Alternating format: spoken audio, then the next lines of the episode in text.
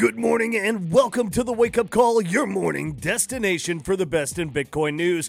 Delivered to you in under 10 minutes every morning, Monday through Friday. Brought to you by Simply Bitcoin. I am your host, Rustin Watt, and today is the first Wake Up Call for 2023. We got a lot to cover, little time to do it. Here are today's topics.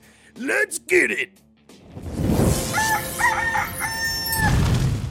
Tax attorney breaks down the MicroStrategy Bitcoin sale. Cointelegraph reached out to international tax attorney and CPA Selva Ozelli to unpack MicroStrategy's Bitcoin sale and the reasoning behind it. As she explained, selling Bitcoin for a profit in America would require the payment of capital gains tax. Quote, some investors choose to reduce their capital gains in a given tax year by selling some at a loss. This is called tax loss harvesting. Ozelli said that the practice is common for individuals in the space given that assets like Bitcoin are treated as property by the Internal Revenue Service and subject to capital gains and losses rules. Quote, Furthermore, the wash rule, which prohibits selling securities at a loss and reacquiring them within 30 days, does not apply because Bitcoin is not a security. There is no crypto specific wash sale rule.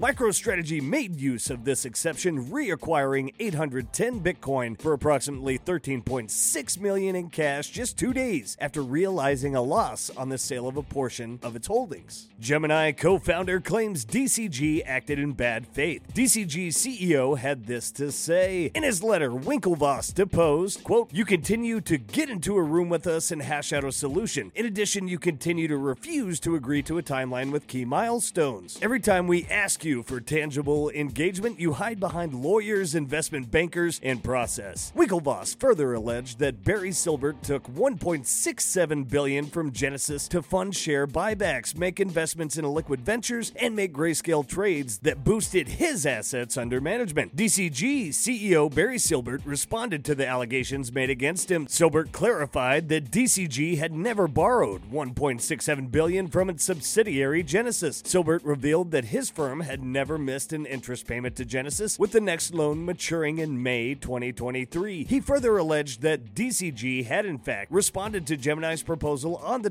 29th of December and was waiting for a response. Meanwhile, three Gemini Earn users have filed a demand for class arbitration against Genesis Global Capital and DCG. The class action arbitration represents claimants seeking the return of digital assets and damages for breach of contract and the unregistered sale of securities. Bitcoin mining difficulty drops 3.6% in latest adjustment. The mining difficulty reading came in at 34.09 trillion at block height 770,112 in Tuesday's biweekly adjustment, following a 3.27% rise in the previous adjustment on December 19th, according to data from BTC.com. The latest Bitcoin mining difficulty reading was nearly 40% higher than on January 8th of last year, when the difficulty reading was at 24.37 trillion. Peter Schiff says get ready for worse inflation. According to Schiff, the current belief that inflation would slow down in the new year are wrong.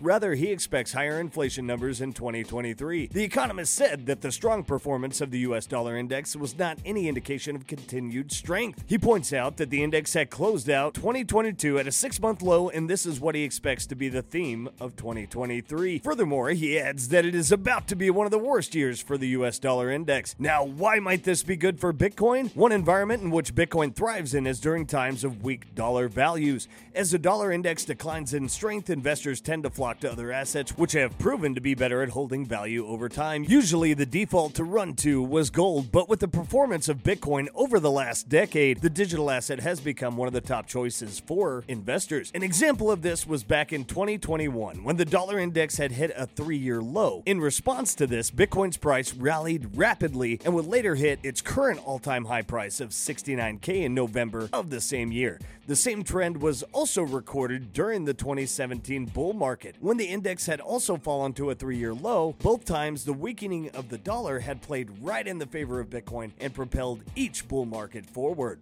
Short term, Bitcoin holders fell to its lowest level at 15% of the supply. The supply last active metric looks at the amount of inactive Bitcoin over a given time period. Analysts infer that the more inactivity exists, the more Bitcoin is being hodled, thus reducing sell pressure and acting as a tailwind for bullish price action. CryptoSlate's analyst of Glassnode data showed the percentage of supply held for less than six months has fallen to its lowest level. The cohort of Bitcoiners who held for six months or less currently comes in around 3 million Bitcoin, which equates to 15% of the total circulating supply, the lowest ever percentage. The previous instance of lowest supply last active was during the bottom of the 2015 bear market, which occurred in Q4 of the year as the metric touched 17%. From that point, over two years, the Bitcoin price grew from 200 to 20,000 cuck bucks. Analysts of past data showed younger coins typically come in volume during two key events bull markets as long term investors spend and divest into market strength, and capitulation sell off events where widespread panic brings coins of all ages back into liquid circulation. Silvergate Capital hit with class action lawsuit for securities law violations. The class action complaint alleges Silvergate Capital violated the Securities Exchange Act of 1934 by making quote false and or misleading statements as well as failing to disclose material adverse facts about the company's business operations and prospects. Furthermore, the class action accused Silvergate of failing to disclose that quote the company's platform lacked sufficient controls and procedures to detect instances of money laundering that Silvergate's customers had engaged in money laundering in amounts exceeding 425 million and that the company was reasonably likely to receive regulatory scrutiny and face damages including penalties and reputational harm.